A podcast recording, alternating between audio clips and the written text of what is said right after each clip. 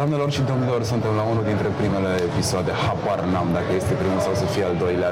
O să-ți dau drumul online când o să am eu chef, pentru că puterea este pur și simplu la mine. Uh, Matei Psata, are sens să mai fac vreo introducere sau vrei să-ți dau 30 de secunde cum face Andreea ca să te descrii?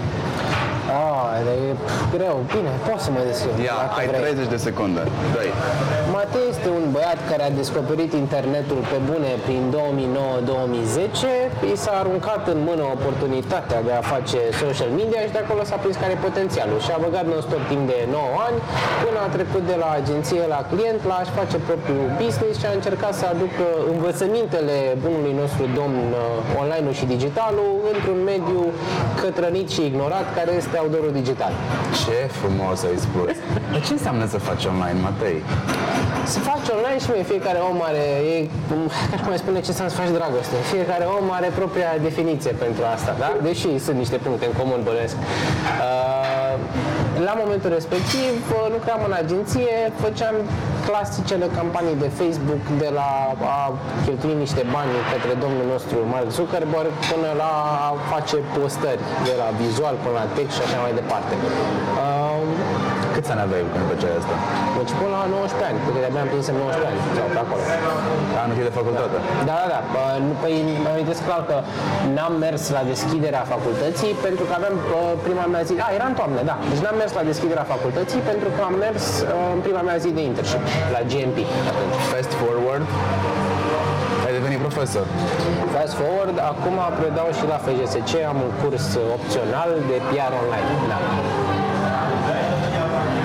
Ce background ai în familie de publicitate? Uh, am un dinozaur în familie de publicitate, de strategie ATL clasică, care m-a, uh, cum să spun, uh, modelat după înfățișarea sa, în sensul că venea cu campaniile acasă și îmi tot uh, povestea ce îi uh, place și ce nu și ce se întâmplă la agenție, la BBDO. Um, și na, recunosc, am crescut, am crescut cu publicitatea în casă cumva, știam uh, spoturi, uh, nu, văzusem spoturi internaționale foarte multe cumva, ne uitam la Super Bowl de fiecare când apăreau, îmi scotea reclamele, îmi povestea, uh, era mare fan de reclamele Guinness, cred că am văzut uh, la o vârstă super fragedă toată povestea de storytelling de brand Guinness. Da. Ce a fost publicitatea pentru tine și ce a ajuns să fie? Că ai trecut de la agenție sau prin agenții de la 19 ani, 9 ani, aia înseamnă că ești undeva în jur de 30 de ani. Deja te-ai rodat destul de Famă bine. bătrân, da. Da, hai că pe, vremea, pe vremurile noastre de acum, cred că suntem exact ca brokerii, știi, stock brokerii, maxim 5 ani, după care o iei cucu. Și parcursul tău de la agenție la client și apoi la business propriu, mi se pare normal, doar eu am fost total anapoda. Um, dar vreau să-mi spui ce a însemnat pentru tine publicitatea sau ce a însemnat agenția sau lucrul din agenție și ce înseamnă acum. Pentru că toți care părăsim agenția o părăsim dintr-un motiv foarte clar. Da. Aș putea să te întreb ce-ți place și ce nu-ți mai place. Uh, mie cumva mi s-a părut incompletă povestea pe care o livra, pe care o livrează și acum agenția către client. Uh, mi se par cumva prea izolate departamentele, dacă vrei. Adică brandul e cu brandul și nu dă doi bani pe ce se întâmplă din perspectivă de marketing. Marketingul vrea să vândă ca să țină business-ul în picioare și nu, nu dă doi bani pe povestea de brand, dacă vrei.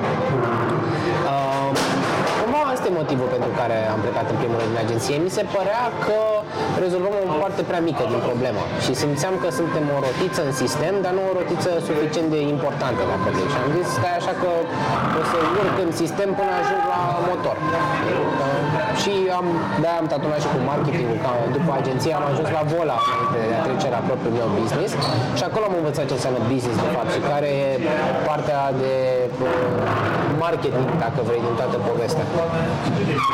Ce face un uh, advertiser după ce ajunge la client? Cum vede toată povestea?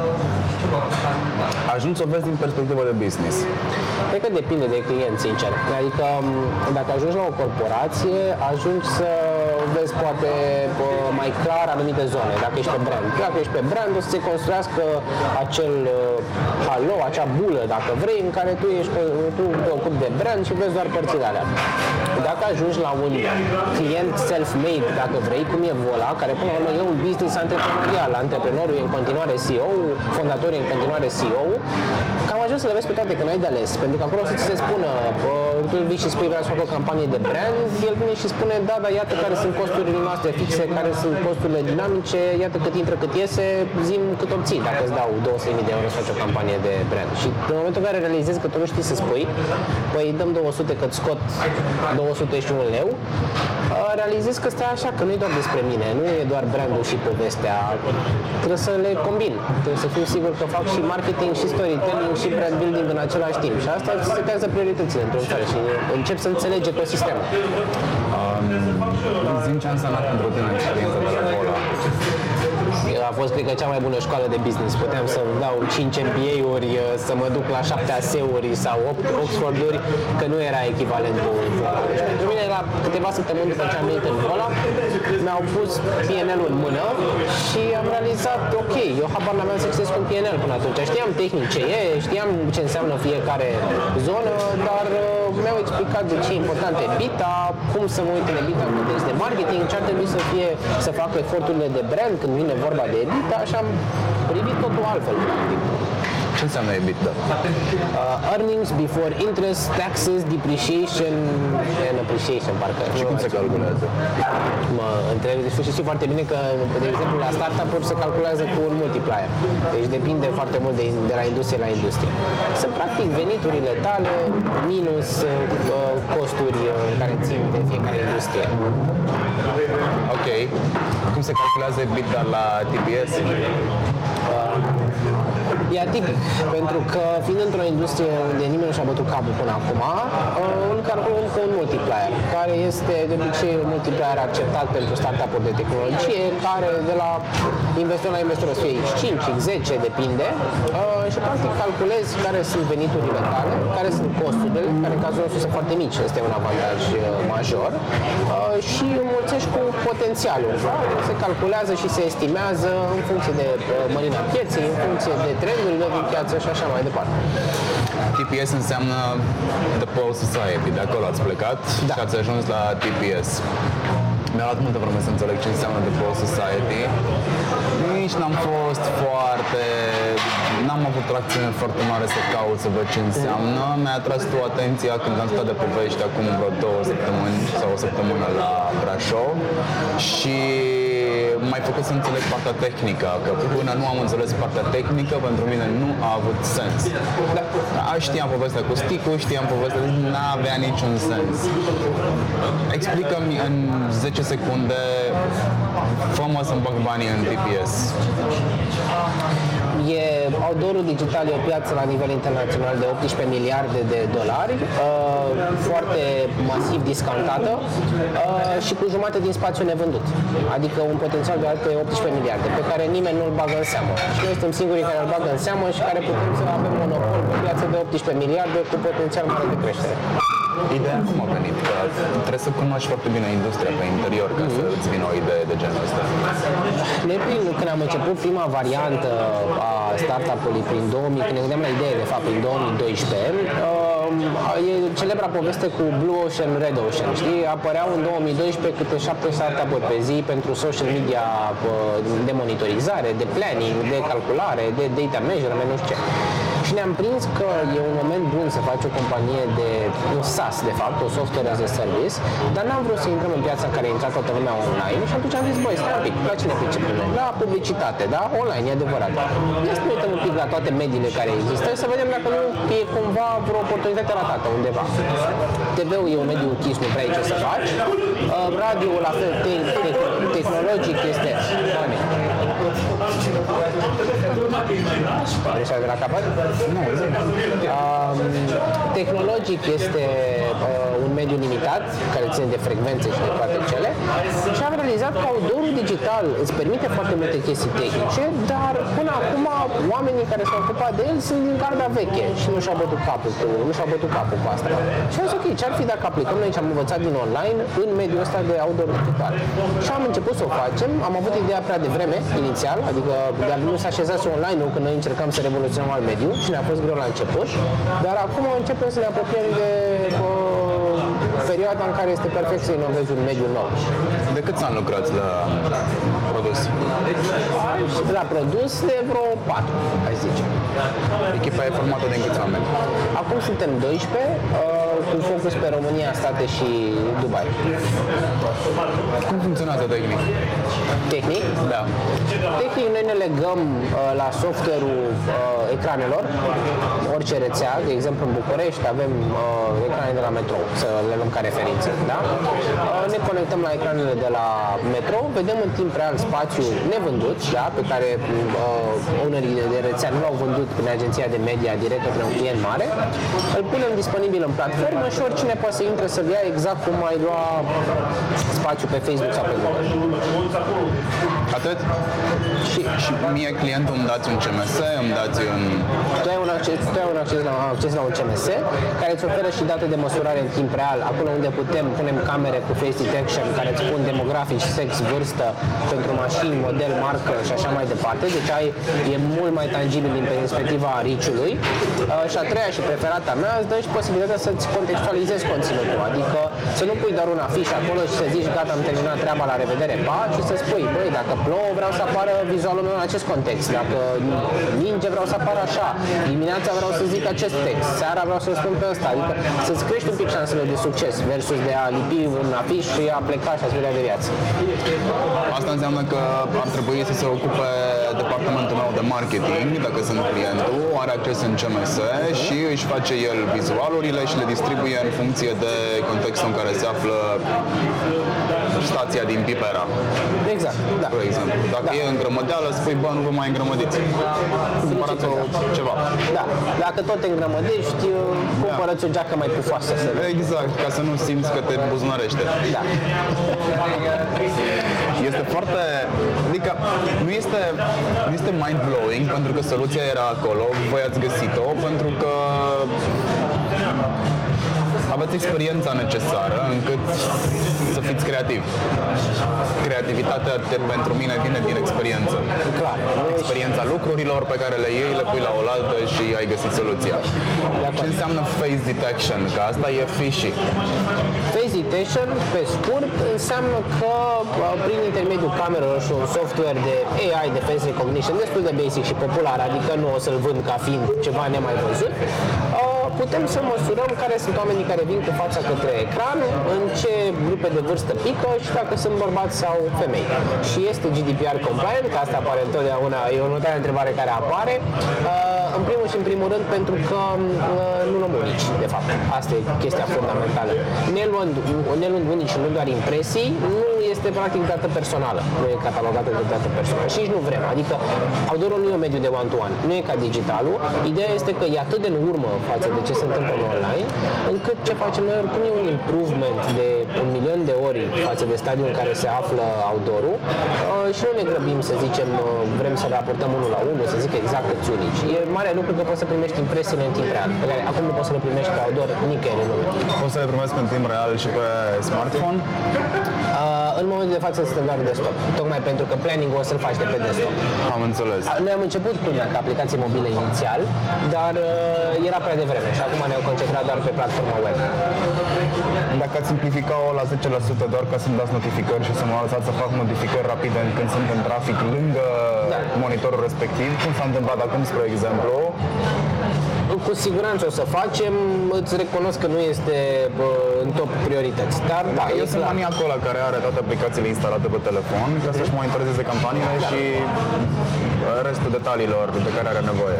Cu siguranță, e, la noi e și un proces de educare, adică pentru online nu mai e nevoie să duci publicul, că online e important, că iată că poți face chestii cu La outdoor e nevoie. De, și tocmai de-aia hai, hai să o facem web, Și pentru e cam stupidă situația, pentru că nu avem o situație de genul cine a fost primul ou sau găina. Da. E vorba de stilul, dacă vrei, oamenilor care sunt obișnuiți să facă advertising. Astea sunt două probleme. Cei care sunt obișnuiți să facă advertising outdoor sunt obișnuiți cu un stil vechi și uh, e rezistența la schimbare, iar cei care sunt obișnuiți cu online nu știu cum funcționează mediul ăsta. Așa că au nevoie de educație, știi? Înțeles, deci tu ai practic dublu rol. Mă rog, TPS are dublu rol. E mediator între ceva ce nu m-aș fi gândit niciodată care are nevoie de mediere. Trecerea din E fapt pe cross promo dintre digital și offline. Da, da. Pe offline-iști trebuie să învăț cum funcționează online-ul și care trebuie să fie standardele, iar pe online-iști, oamenii de digital marketing, trebuie să îi învăț care sunt standardele outdoor-ului, ce funcționează, ce nu. De exemplu, le spunem tuturor, de fiecare dată când mă duc la un digital marketer și îi zic de ce face, mi-e încântat că îi se pare foarte fain și îi spune, mama, vreau să pun un uh, vizual cu un cod și o să văd câte coduri să folosesc și aia e. Și noi le explicăm, vezi că outdoor nu este mediu de conversie direct, e un mediu de conversie asistată în cel mai bun caz. Deci fă altfel, targetează o campanie mobile în aceeași proximitate cu ecranele, rulează o campanie de outdoor în paralel, după aia oprește și vezi pe cohorte dacă îți influențează sau nu comportamentul pe mobile, că mobile e mediu de acțiune, nu outdoor. Că, să fim serioși, când ai te uitat la un outdoor ultima oară în viața ta și ai spus, mamă, neapărat să-mi notez ce scrie pe outdoor ăla. Nu ai făcut-o niciodată și e firesc să nu o faci. Ai făcut poze când a fost campania de la Alca să pui online. Ok. Once, dar nu ai Și totuși a fost asistată și aia până la urmă. Exact. Că ai pus online. Da, ai pus Dacă online. nu aveai Facebook, n-ai fi făcut poza că nu vrei să pui online. Exact. Facebook, Twitter sau Instagram. Uh, eu, eu sunt, uh, nu pot să zic old school, sunt medium school, uh, pentru că sunt pe Facebook în continuare. Instagramul nu m-a prins, uh, sunt uh, p- total conștient și apreciez succesul lui, dar nu m-a prins pe mine personal ca un creator de conținut. Dacă vrei, eu am rămas pe Facebook, uh, veche, I guess. Ce înseamnă pentru tine creator de conținut? Uh, un om care își propune ca în uh, mod constant să publice lucruri de interes pentru oamenii care îl urmăresc. Eu am avut perioade în care luni de zile n-am postat nimic. pur și simplu, și am dispărut, dacă vrei, din uh, spotlight-ul publicului. N-a fost un social detox, că e la modă? Nu asumat. Pur și simplu n-am avut chef să, po- să postez și n-am mai postat.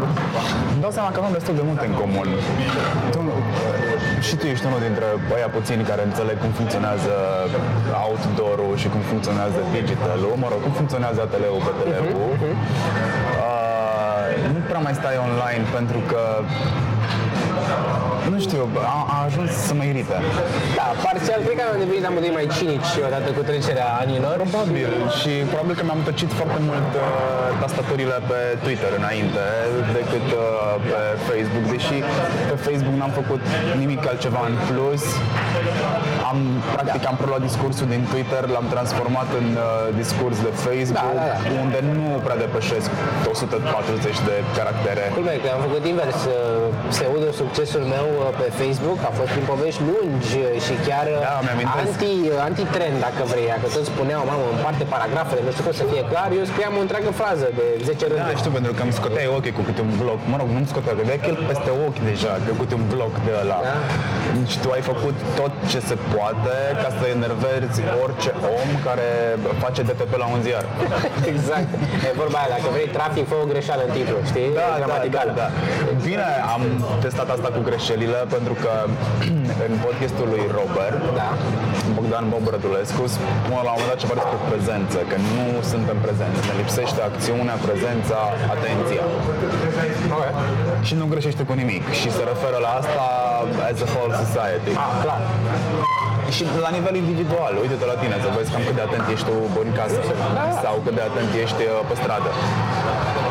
Și uh, nu mai știu ce am vrut să zic, oricum am vrut să zic ceva inteligent. Te-ai uitat la telefon, n-ai mai avut atenție, vezi exact Vezi, ce vreau spunea, să-ți confirm, exact eu vreau ce spunea. să te ajut să-ți prove your point. Exact ce spunea. Și planurile cu TPS-ul care sunt? Uh, Planul cu TPS, uh, noi suntem activi comercial aici și merge bine, să suntem revenue pozitiv, uh, generăm suficiente venituri cât să ne autosusținem, să reinvestim în platformă. Uh, Planul nostru sunt statele. Uh, aia e o- În primul rând pentru că motivul e simplu și zic foarte sincer. Noi vrem să schimbăm modul în care se face outdoor la nivel global. Uh, Ca să vii cu genul ăsta de schimbare, din păcate sau din fericire, nu poți să vii din Europa de Est. Asta e realitatea. Adică când legea publicității vine din America. Pentru că sunt the original madmen și toată lumea ascultă pe ei. Când ei vin și zic că ăsta e trendul, ăsta e buzzword-ul, după aia toată planeta ascultă și se adaptează. Deci noi trebuie să începem de acolo, să venim să spunem, fraierilor, tot ce ați făcut până acum în outdoor n-ați făcut bine sau se putea face mai bine și să începem să uh, facem deployment-ul, dacă vrei, din acel uh, unghi, din acel colț al lumii. De asta v-ați cărat în Dubai o vreme? Uh, Ne-am cărat în Dubai pentru că am fost acceptați în Techstars, uh, am fost în cohorta de Dubai, ei practic ne-au dat knowledge de business și networking plus bani și am dezvoltat produsul de acolo pentru că am putut să o testăm pe o piață mai bănoasă, nu neapărat mai matură. Adică acolo curg banii, Nicăieri nu e lapte și miere. E un mediu la fel de închis, dacă nu chiar mai închis ca noi, doar că se joacă pe alte bugete, pur și simplu. dăm un exemplu. Păi noi discutam de campanii de câteva bă, săptămâni de sute de mii de euro, de exemplu. Ceea ce la noi n-ai să vezi. Adică, dar principiul e același. Sunt doar alte sume, mai pui un zero. Cam asta e, asta e diferența. Dacă, sau scazi dacă ești la noi. Dar în rest, să știi, comportamental piața e foarte similară în Dubai. Deci dacă reușești să treci peste șocul că poți să discuți leger de campanii de milioane de euro fără să fie ceva super senzațional, cum e la noi, adică la noi e excepția, uh, realizez că stai așa, că în rest abordarea e similară. Tot ai oameni la client care au niște obiective clare, oameni de la agenții care vor să le ia banii și să ajute să crească. Cred că am ajuns totuși într-un tipping point care mie mi se pare stupid și superflu în același timp. Tu ai realizat că noi vorbim despre milioane ca și cum le-am deține. Deci am ajuns, am fost bombardați cu atâta milioane online, cu a, atâta tehnologie care primește milioane în runda A, în runda B, în runda C, cât frate, dacă vine cineva și îți spune aș vrea să bag un milion de euro într-o campanie integrată care să aibă outdoor și uh, online, și un milion, te-a pus să calculezi comisionul, nu prea mai faci nimic, adică nu o să zic, mamă, și un milion e puțin.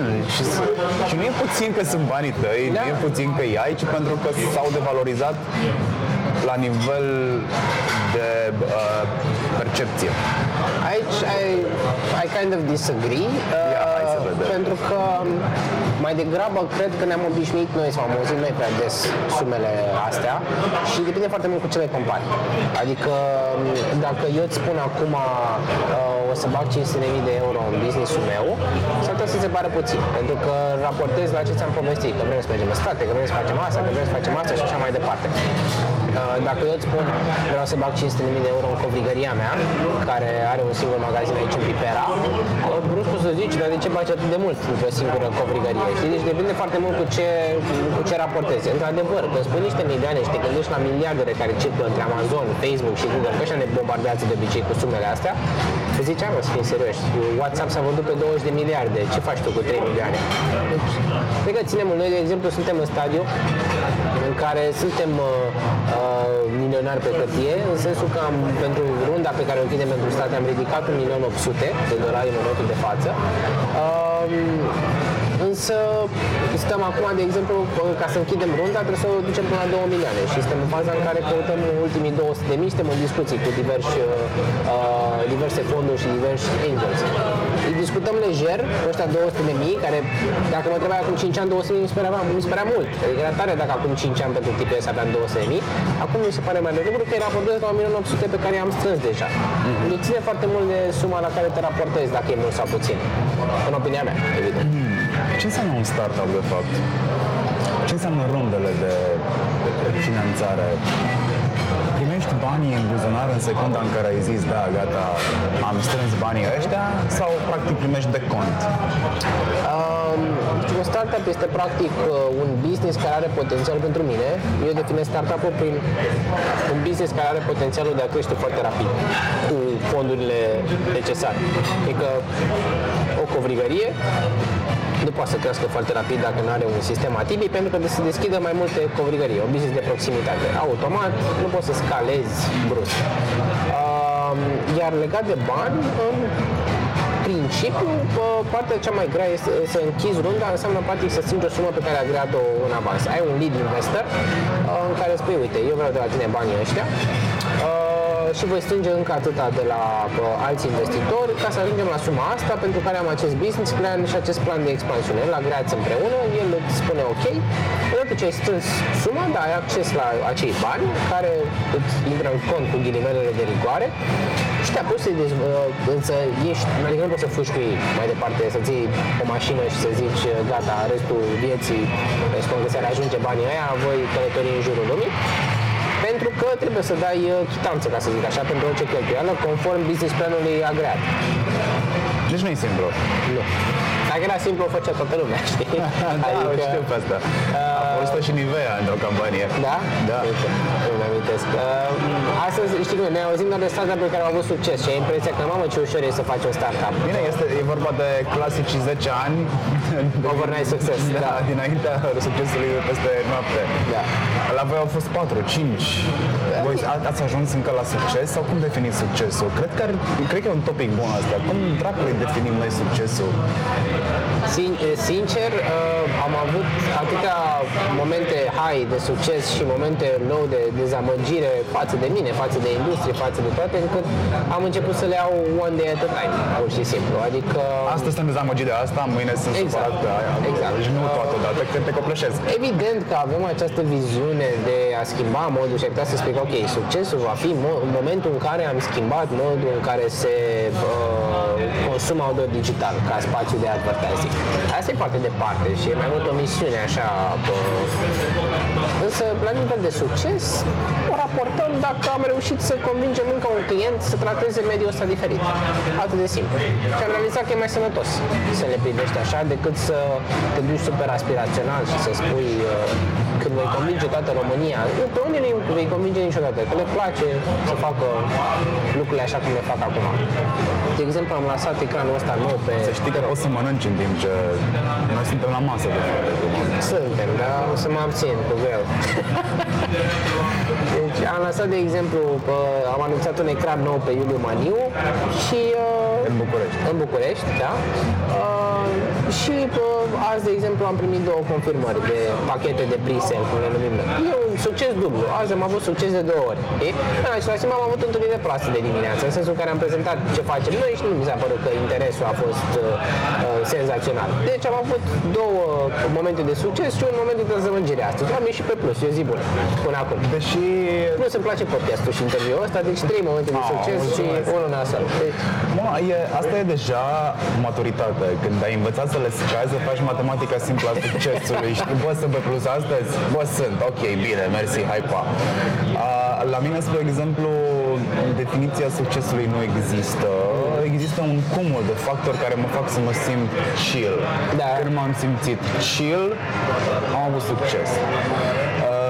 Ieri sunt, vin după o perioadă de fast forward printre clienți, printre joburi, printre task-uri, printre coordonate echipe și evenimente. Îmi plac evenimentele pentru că îmi place să dau mai departe informația pe care am acumulat-o. Mi se pare stupid să o țin pentru mine. Da. Nu o să ajute la nimic, eventual la niște, vorba bunicului meu, vorba lui Tătaia, niște boși care vor crește pe mine, știi? Da. La un moment dat. Nu, nu ajută la absolut nimic. Și îmi place să mă duc la evenimente și da, de ce să nu recunosc? Îmi place să fiu în centrul atenției. Ce? Probabil. Da. Deși am obosit un pic. Da. Da, ei, am ajuns în faza în care sunt foarte obosit și va trebui să spun din ce în ce mai des pas da. evenimentelor. Ceea ce am și început să fac de ieri. Dar ieri am fost la uh, SO meetings-urile lui Alex Negrea și m-am dus acolo cu... am dus super epuizat. Ieri, în patru luni de zile, m-am simțit prima dată adormit toată ziua. Și m-am trezit și am zis, ok, eu o să fiu un zombie astăzi, sper că este vineri, nu, nu era vineri, era joi. M-am dus la întâlnire și m-am simțit atât de bine între oamenii de acolo și în conversația pe care am avut-o cu Alex și cu Cristian, încât am plecat de acolo și i-am dat mesaj lui uh, uh, Alex și am zis, bă, mersi de invitație, am venit super epuizat și am plecat super uh, energizat de aici și am zis, ok, alcool pe succes. Dar, în definitiv, succesul cred că trebuie să aibă trei componente. Ok. Componenta profesională, care este răsplătită de componenta financiară. Da, sigur. Am know-how, știu cum se face, I need money for that. Pentru că asta este în definitiv, recompensa supremă pe care poți să o primești pentru timpul și cunoștințele tale. Aici uh, sunt de acord că, sigur, e și o componentă asta financiară, dar uh, am impresia că cel puțin oameni ca noi există o categorie de oameni care nu sunt mulțumiți doar cu Evident, asta. vrem recunoștință. Uh, recunoștință și dacă vrei împlinire cu ghilimele de prigoare pentru lucrul pe care îl facem, știi? Adică când eram la Vola, vindeam bilete de avion. Până la urmă. Asta era activitatea mea ca om de marketing. Uh, eram plinitor prin faptul că învățam foarte multe lucruri și că e un mediu foarte mișto, dar acum cu misiunea de a schimba modul în care facem outdoor digital, simt că am o misiune mai măreață, dacă vrei, pe această planetă. Și asta îmi dă entuziasm. Financiar nu e la fel de satisfăcător ca pe Vola day-to-day, dacă vrei, poate fi pe termen lung și uh, le combin pe astea două ca să-ți creezi o formă de satisfacție. Înțeleg. Și aș mai adăuga a treia, care este componenta personală. Clar. Adică, bă, dacă ești ok acasă, Da. dacă ești ok cu tine și nu știu, toate chestiile astea plutesc, dar nu în derivă, ci plutesc controlat într-o piscină frumoasă care e tot timpul curată, poți să zici că ai succes. Asta este nivelul de percepție pe care îl am eu asupra lucrurilor. Iar profesional eram întrebat aseară de ce nu de ce nu vorbesc despre proiectele mele, că eu nu vorbesc despre proiectele mele, nu, nu mai nu simt nevoia să o fac și nu cred că am simțit-o vreodată. Că poate că aș avea un avans mai mare profesional. Bă, dar sunt acolo unde vreau. N-am, n-am nevoie de recunoaștere în piață, o să vorbesc despre proiectele mele când simt că e momentul să vorbesc despre ele și când cred că într-adevăr am ceva de dat mai departe pentru că am făcut un bici să pocnească din nimic. E bun uh, sămonul? Este foarte bun și pentru că, iată, alerg ca un disperat, n-am pus să mănânc, așa că cu orice ocazie, chiar și în timpul unui podcast, voi mânca. Cum îți explici tu că nu avem timp să mâncăm? Că mi se pare ușor stupid. Este. Mi se întâmplă zilnic. Nu simt, eu cel puțin am problema asta că atunci când sunt băgat în chestii și fac lucruri, nu simt foame. Să refrazez. De ce nu este mâncarea o prioritate? Sau de ce nu mai este somnul o prioritate? Și nu la mine a redevenit, să știi. Cum ai reușit? Um, cred că uh, după ce m-am lăsat de fumat și um, după ce am început să fac mai mult sport, um, instinctiv am ajuns să dorm mai mult, uh, dormeam mai bine, pentru că nu fumam, și dormeam mai mult ca să am energie pentru sport. Și s-au așezat lucrurile de la sine, adică n-a fost o chestie super uh, asumată, dacă vrei. De ce te-ai lăsat de fumat? Pentru că după o perioadă um, m-am trezit cu uh, niște probleme de sănătate, nu grave, dar le-am sezat pentru prima oară. Și atunci cumva m-a lovit trenul și am zis, băi, îmi place să fumez, dar de ce îmi fac rău ca fraierul așa, adică mai bine mănânc ciocolată. Hai să înlocuiesc cu ciocolată, că face mai bine și nu e la fel de, de urătoare. Și a fost și un fel de pariu cu mine, băi, oare pot să mă las? A fost chestia aia. Și în momentul în care mi-am dat-o pe ambiție, am câștigat. Ei? Am zis că sunt super încăpățânat. Și ei, nu pot eu să mă las, ia asta e așa. Și m-am lăsat și l-am convins pe taică nu se lase cumva tot așa de al dracu. Ok, am putut eu să mă las, asta a fost ușor, că ținea doar de mine. Dar pot să-l convins pe ăsta care e și mai încăpățânat decât mine să se lase de fumat. Și cum l-ai convins? Spunându-i, m-am lăsat eu, lasă pentru, lasă pentru mine o săptămână, să vezi cum e. Și am stat o săptămână și a plăcut cum e. Că după ce fumezi o perioadă foarte lungă, tu știi, și mai ales că nu e fumător uh, intens, el a fumat toată viața lui, fumează de 50 de ani uh, și n-a avut nicio zi, a avut două zile în care s-a lăsat, când m-a pus pe el la 15 ani fumând sau ceva de genul ăsta și s-a lăsat două zile, aia a fost singurul moment. Zis, hai las o săptămână, pleacă cu mai tu, nu fumez de luni până duminică, următoarea zi de luni, dacă vreau, mi-a prins șase țigări simultan și le fumez pe toate. Și duminică a realizat, băi, nu prea simt nevoia să fumez și mă și simt mai bine, respir mai bine, dorm mai bine. Și a decis să se lasă în continuare. Cred că asta a fost placebo, de fapt. Că Clar. N-ai cum. Uh, că meu ăsta a lăsat de fumat la începutul anilor 90 a intrat în spital pentru o operație simplă. Tot așa a fumat de foarte multă vreme și bă, pe vremea aia erau țigări, astea nu Nu ce fumam s-a noi. terminat bateria la țigări, serios. Deci, Marlboro Man, hello. Da, da. Și n-a avut cine să cumpere țigări în spital. Și de atunci n-am mai fumat. Ce tare. Da, it was, was a, a stupid thing. Dar omul s-a lăsat de fumat de atunci și nu mai fumează că de la începutul anilor 90, el fiind fumător uh, n-aș spune răit, că nu-mi place cuvântul, Adevărat. convins, convins. Știi? Da. I gotta do that every day. Matei, ai avut un episod cu o mașină la un moment dat. Ce mașină ai tu? Ce mașina am eu? Da. Sandero ăsta. Eu sunt, am Sandero de Cred că 10 ani, cred aproape. că ești uh, singurul publicitar pe care îl cunosc și are Sandero. Why Sandero? Tec mi-am lucrat toată viața pe Dacia. Asta era cât pe ce să fie mașina cu care s-a filmat spotul Sandero. Nu este aia, dar a fost foarte close să fie. Um, nimeni din familia mea um, uh, n-a avut carnet. Uh, tata n-a avut carnet niciodată. Maica mea a luat carnetul cu câteva luni înaintea mea, cred. A condus foarte puțin. Dar eu sunt primul șofer, practic, din familie. Și când am împlinit eu 18 ani, am zis, bine, hai să luăm mașină, fie. Deși ei nu aveau mai ăsta, adică nu exista la noi în familie mașină, trebuie să fie mașină. Întotdeauna ne-am deplasat cu mijlocul de transport în comun, cu taxiul, cu nu știu ce. Și mi-am luat mașină, s-a gândit ce să ia. Eu evident că eram um, um, foarte setat la momentul respectiv. Că mi-a zis, mă știu cât au dat pe aia la un moment dat, cred că au dat vreo 10.000 de euro. Și eu făceam calcule, mamă, și Audi mi-au de 10.000 de euro, fii atent, SH, evident, că mă duc, dau bucuri, mă duc la liceu cu el, laud pe toată lumea. Și ei au realizat și au fost deștept și au zis, dacă îi dăm ăstuia la 18 ani, teribilist, uh, pe un uh, Audi, e nasol. Și a zis, nu, fii atent, îi luăm o mașină sigură, în regulă, dar care poate să țină pe termen lung și am investit în asta. O mașină senzațională am realizat după aia, mi-a salvat viața de nenumărate ori prin lipsa ei, dacă vrei, de performanță pe anumite aspecte, asta mi-a salvat viața. Um, și am ajuns acum să fiu genul, pentru mine mașina trebuie să mă ducă din punctul A în punctul B într-un confort rezonabil. Asta este. Nu, am zero cunoștințe despre mașini în general. E o mașină bună, funcționează în continuare. Râd de uh, colegii mei că doi dintre ei sunt super pasionați de mașini. Și au fost situații în care a trebuit să mergem în diverse deplasări sau ne-am dus pe în diferite locuri. Uh, eu și ei râdeau de mine că haha, Matei mobil cu Sandero. Pe bună dreptate, că și eu aș râde probabil de mine în alt context. Uh, dar cine ajungea cu mașina în regulă la destinație și ei trebuiau să oprească că aveau nu știu ce problemă la pompă și mai știu eu ce? Eh, eu. Deci, uh, pe mine m-a dus întotdeauna din punctul A în punctul B. Când voi schimba mașina asta, voi lua ceva similar, din aceeași categorie. Sunt 100% sigur. Dar pentru tine ce contează? Pe ce stai tu banii? Îmi dau destul de mulți bani pe uh, servicii, ca să zic așa.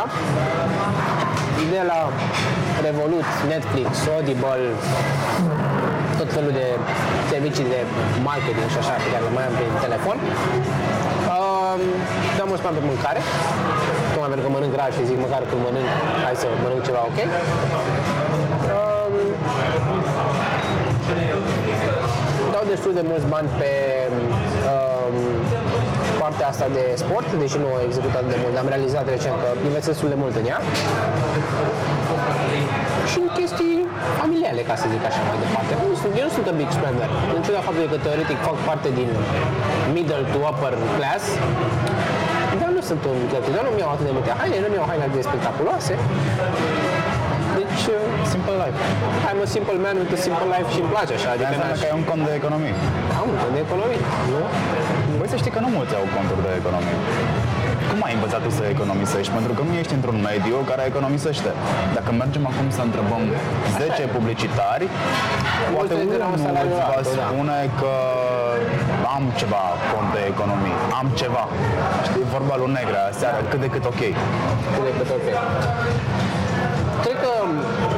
Cred că, stai cum m-a învățat chestia asta, că și el, deși lucrează în publicitate din anii 90 și na, a fost un mediu bănos întotdeauna, el ne fiind, și el, el e la fel ca, că de- dacă, mă rog, eu sunt la fel ca el, nu el e la fel ca mine, am, am împrumutat de la el stilul ăsta simplu de a trăi, dacă vrei.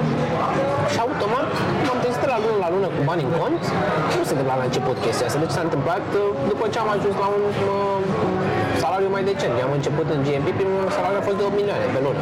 De acolo evident că nu reușeam să economisesc. Dar pe măsură ce a crescut, mă trezeam la finalul lunii că am bani în cont. Odată un milion, o dată 10, ba mai mult.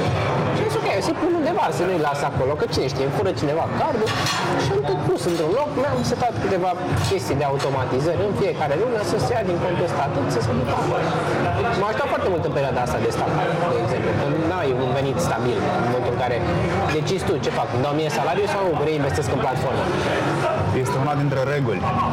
De asta, când te apuci de un business, îți te asiguri că ai economii din care poți trăi cel puțin un an de zile. Pentru că dacă îi apreciez și mă uit chiar și în același timp la oamenii care încearcă să facă două lucruri deodată. Un business și să mențină un job. Asta am încercat și eu și nu ne ieșit. 90% din cazuri sunt failuri. Nu ne ieșit povestea cu TPS doar în momentul în care am trecut tot 100% pe ea. Sigur, merge să construiești o bază, dar nu o să ai succes real, într-adevăr, până nu treci 100% pe asta. Cât de greu ți-a fost să te desprinzi de un venit fix pentru un venit probabil fix? Păi, Eu sunt și genul care experimentează destul de mult, adică nu mi-a fost atât de greu și din pricina exact ce spuneai tu, că știam că am niște economii. În cel mai rău caz nu o să mor de foame, dacă nu primesc o perioadă de timp salariu. Uh, Oricum nu mănânci mult. ce ar vrea? Oricum nu mănânci mult. Ai putea E trăi și adevărat. cu un iaurt pe Da, zi. e adevărat, știi? Dar că, iată, aș putea trăi, mi-am făcut un calcul. Cu un iaurt pe zi aș putea trăi atâta. Ok. Um, și pur și simplu m-am aruncat. M-am gândit după aia, sincer. Adică singurul moment în care mi-am pus pe adevărat întrebarea este când am avut câteva uh, perioade în care am zis, ok, hai să nu ne dăm uh, salariu, hai să reinvestim în platformă, că iată, putem să dezvoltăm asta și asta. Și am realizat că se duc în jos economiile. Și am zis, aha, ok, deci poate fi nasol. E, dar nu mi s-a părut o barieră atât de mare. Dar asta, sincer, cred că e doar cazul meu. Dar, um, dar uh, cred că dacă ești obișnuit ca de la lună la lună, mă rog, să trăiești de la lună la lună, pentru că nu neapărat pentru că nu ai mulți bani, ci pentru că ești un spender mare, o să-ți fie mult mai greu. Și asta, partea de spending, poate să fie din vari motive. Ori pentru că ești opulent, ori pentru că ai o familie, am o familie, de exemplu. Adică nu întrețin o familie în sensul ăsta. Ceea ce mă ajută foarte mult. Prietena mea are salariul ei, deci nu am probleme bă, de a întreține bă, spune, uh, o familie cu doi copii plus un bunic. Probabil că așa mi-era mai greu. Dar să știi că nu este capăt de lume să întreții o familie cu doi copii. Contrar a ceea ce crezi înainte să ai asta. S-ar putea, da. Nu știu. Uh, aici cred că Știi mai bine. fac apel. Aici cred că eu am, am fost ani de zile contrariat de ceea ce spunea Vali Petcu la un moment dat. Niciodată nu există un timp potrivit pentru a avea un copil, nu există un timp potrivit pentru a te căsători, nu, niciodată nu, nu există asta. Dacă vrei, o faci. O faci și o să te descurci fără doar și poate, vei găsi resursele like it always have been. Da, Like like schimbi that. stilul de viață. Exact. Da, așa e. Dar nici măcar nu realizezi că îți vei schimba stilul de viață. Corect. Și pur și simplu se întâmplă. Se integrează, te integrezi și așa mai departe. Da. Zi ceva interesant despre tine. Trei lucruri interesante despre tine, trei lucruri uh, care nu îți plac la tine. Sau mai altfel, ești la un interviu și ai clasicele întrebări, trei lucruri foarte bune despre tine, trei aturi, trei uh, downsized. O știi, pe aia, o știi pe aia pe care mi plăcea foarte mult, era o glumă cu... Se duce un tip la un interviu, e întrebat, uh, zi un uh, defect de al tău. Și um, el spune, sunt extraordinar de sincer. Și angajatorul dă ochii peste cap și spune, hai lasă-mă cu defectele astea inventate, vai, sunt foarte sincer. Mi se pare o prostie la care se poate înjura în acest podcast, n-am întrebat. Da, da este ok, 18 plus, uh, la care potențialul angajat uh, spune mă doar în pulă, mă doar în pulă de opinia ta. Apropo de faptul că era foarte sincer. Oare l-o fi aplicat cineva în real life? nu știu de bună, vreau eu să încerc o dată. Um, bun, deci erau trei lucruri, cum mai spune o dată. Da, trei lucruri uh, la care ești foarte bun și trei lucruri uh, care te dezavantajează sau ești foarte prost la ele. Mai bine, ești foarte prost la ele. Um, white man can jump. Da, White Man Can Jump. Uh, am făcut basket, dar cred că pot să sar în continuare. Uh, cred că sunt foarte bun uh, în situații de criză, în sensul că foarte rar mă panichez sau încep, fac lucruri impulsive. Sunt destul de rațional și când totul arde în jurul meu, stau un pic și măcar mi zic ok, hai să Încă vedem. mai dai cu piaptul în păr. Exact, da, e meme-ul ăla celebru cu This is fine, știi, cu câinele care citește un ziar în timp ce totul arde în jurul lui, cam așa sunt eu. Uh, ceea ce ajută în situațiile alea în care lumea ia decizii impulsive de obicei și de cele mai multe ori greșite. Dar nu în jur înainte sau ceva, eu mă manifest. Nu, la final de obicei. Eu în jur, eu din exterior poate părea panică, a, de la mine este pur și simplu externalizare, știi? Cum dracu n-am văzut-o pe aia? Cum dracu a apărut asta? Eu am realizat că instinctul, prima mea reacție când se întâmplă ceva nasol, o situație de uh, criză, uh, este să mă gândesc, ok, cum rezolvăm asta. Și după ce rezolv, să încep să înjur, dacă de proști ați fost, dacă am ajuns acolo. Asta e Eu nu mă cer cu nimeni. Pur și Nu mă cer simplu la final. am, am uh, nu mă, nici la final nu mă mai cer pentru că s-a dus, Da, e s-a adevărat. rezolvat. nu mai are sens. Așa. Da, nu mai are sens. Da. Dă un mail de follow-up și identificăm problema, fiecare își trage învățămintele de acolo, să facem o întâlnire și aia e. N-are sens să bați apa în pio de moacă, să stropești pe toată lumea. Corect. Asta este punctul meu de vedere. Dar eu mă externalizez, mă, mă rog, mă externalizez, mă exteriorizez. În momentul în care s-a întâmplat, mă, mă apuc și în jur. Este pur și simplu un pull-off Da, înainte știu, să mă apuc de treabă. Eu mă enervez și ăsta, uite, poate să fie, poate să fie al doilea beneficiu, cred. Uh, Eu mă enervez foarte greu. Uh, Dacă mă enervez, fac foarte rău. Adică Mă enervez odată și uh, m-am enervat odată foarte rău într-o întâlnire cu un client și de atunci n-am mai fost primit în întâlnirile cu clientul respectiv. Mi-au zis negru pe alb, nu mai vin în întâlniri. Da. Serios? Și eu mi-aș fi zis la fel, adică înțeleg și nu-i judec Așa ai absolut făcut? deloc. Uh, I-am făcut idioți. Da? Da, le-am zis că sunt niște incompetenți și niște idioți pe în față. Erau. N-ați pierdut clientul? Înseamnă că Eventual cineva a și-a pierdut asumat. agenția, de fapt. S-ar putea să fi fost începutul sfârșitului, deși nu era, că erau de atunci certați și supărați. Dar nu, mi se părea o pierdere de vreme faptul că stăteam acolo, iar eu sunt genul care urăște să pierdă timpul. Nu am o problemă să spui nu, nu mă interesează subiectul, dar uh, toată vrăjala și politically correctness-ul, dacă vrei, mă termină. De-aia mi-e frică un pic de America de cum o să fie acolo. O să-mi asum riscul, asta e. Uh, Deci ăsta ar fi al doilea. Uh, Și al treilea, cred că sunt printre puținii oamenii care combină, dacă vrei, partea rațională cu partea emoțională. Când vine vorba de marketing, mă refer aici, că vorbim de interviu de angajare, presupun în marketing. În sensul în care sunt suficient de tehnic cât să înțeleg părțile de performance marketing, dacă vrei, dar și suficient de uh, psiholog, cu mari ghilimele de rigoare, cât să înțeleg și partea irațională a marketingului. Și e un loc bun în care să fii uh, la mijloc. Um, iar ca părți rele, uh, am acest defect la care lucrez.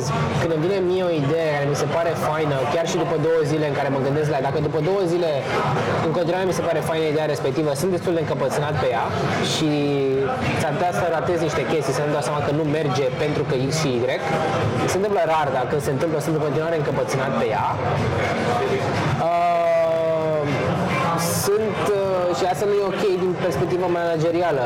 Am avut niște conflicte cu oameni pe chestia asta, sunt foarte tranșant și direct în abordare și una nu le priește chestia asta, dovadă clientul care nu mai vrea în întâlnire. Ei preferau altfel de om, știi? Și uh, inclusiv acum, în eforturile de sales, nu merge întotdeauna abordarea mea. Deci nu, e, nu există abordarea perfectă, sunt stiluri diferite.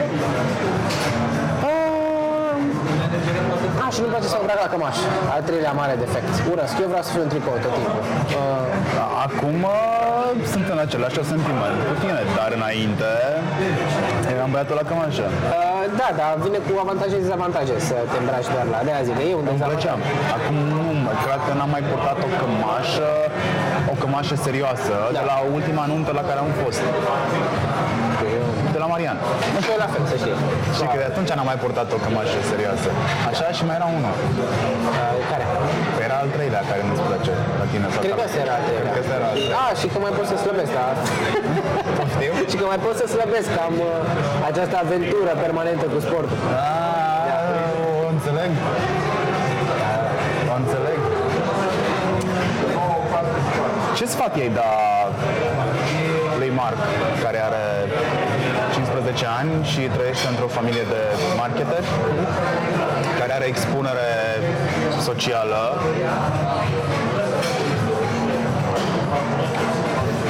să experimenteze cât mai mult.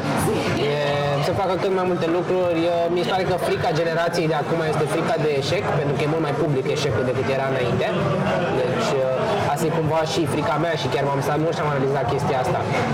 Că mă gândeam, hei, ce se întâmplă dacă dăm în bară cu GPS-ul? Și răspunsul firesc este în văd de viață. Dacă No dăm one cares. în bară. Că nu one cares. E oricum de 1000 de ori mai bine că am dat în bară decât să nu fi încercat niciodată. Am învățat de 1000 de ori mai multe și posesc un marketer mai bun din chestia asta. Uh, dar mi se pare că la generația tânără e cu atât mai mare uh, frica de eșec, tocmai pentru că e mult mai public totul. Nu poți să zici am dat în bară, eu la mine în cartier, nu știe nimeni decât mama și tata, îmi văd de viață. Nu, aici știe internetul și internetul nu uită. Dar să nu-i fie frică să experimenteze și să încerce orice. E un tip, de exemplu, care mi s-a părut foarte tare.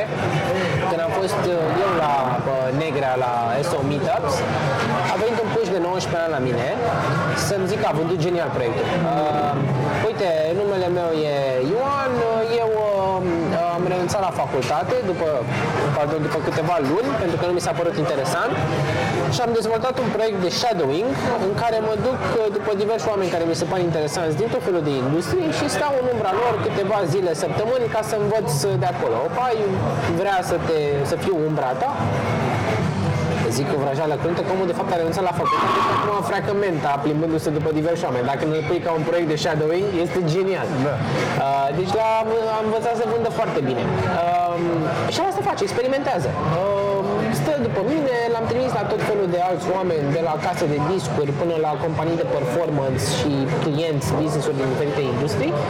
Toți îl plac, e foarte smart și foarte witty și mi se pare că are acest street smart, dacă vrei. Uh, școala vieții, cu mari ghilimele de rigoare, pe care mulți nu l-au. Uh, mulți, mi se pare, din generația tânără, le e frică și automat au cunoștințe tehnice mai degrabă, dar nu pragmatice. Uh, tipul ăsta, pentru că a experimentat atât de mult, înțelege, învață foarte repede. Și asta aș recomanda și lui Marc. Dacă reușește să-și dezvolte instinctul în lumea de beton, nu în junglă, și instinctul de conservare, mai ales, o să fie bine, nu o să aibă nicio problemă. Cum își dă seama un um, publicitar că e momentul să renunțe la meserie? Sau e momentul să renunțe la industrie, nu la meserie? La, e, a, așa e mai corect. Când ai mai multe zile bă, proaste decât zile bune. E simplu. Deci când pe o perioadă constantă de timp, o lună, două, trei, cinci, te uiți în urmă și zici, băi, din totalul timpului 60% au fost zile proaste în care am regretat că lucrez în această industrie și 40% au fost zile bune și te întreb, dar de ce au fost zile bune? Că mi-a plăcut ce am făcut sau pentru că n-am avut mare lucru de a făcut și am ieșit cu colegii la masă și am făcut catering? Dacă răspunsul e mai mult negativ și zilele bune sunt mai degrabă zile în care n-a trebuit să lucrezi, înseamnă că e timpul să cauți altceva sau să duci către alte industrie. Dar fi bine să ai un backup înainte. Să ai niște skills-uri de backup, mai bine zis. Poate skills. Nu știu, asta e funny că rândeam și cu title Mi-e greu să spun ce skills vreau eu, dacă mă întreb. Același lucru, același lucru îl regăsesc la mine. Nu știu, ba- am, mi-e foarte, e, e stupid să spui că ești un om bun la toată, pentru că nu este o virtute, Exact. da? este un blestem. E povestea cu Jack of all trades, master of none, oftentimes better than master of one. Aș prefera să, mă rog, sunt bun constant pe foarte multe ramuri, pentru că mă plictisesc destul de repede de ramura în care sunt acum, spre exemplu. Bag seama că ramura care mă ține cel mai mult în priză, all time, este cea cu performance marketing.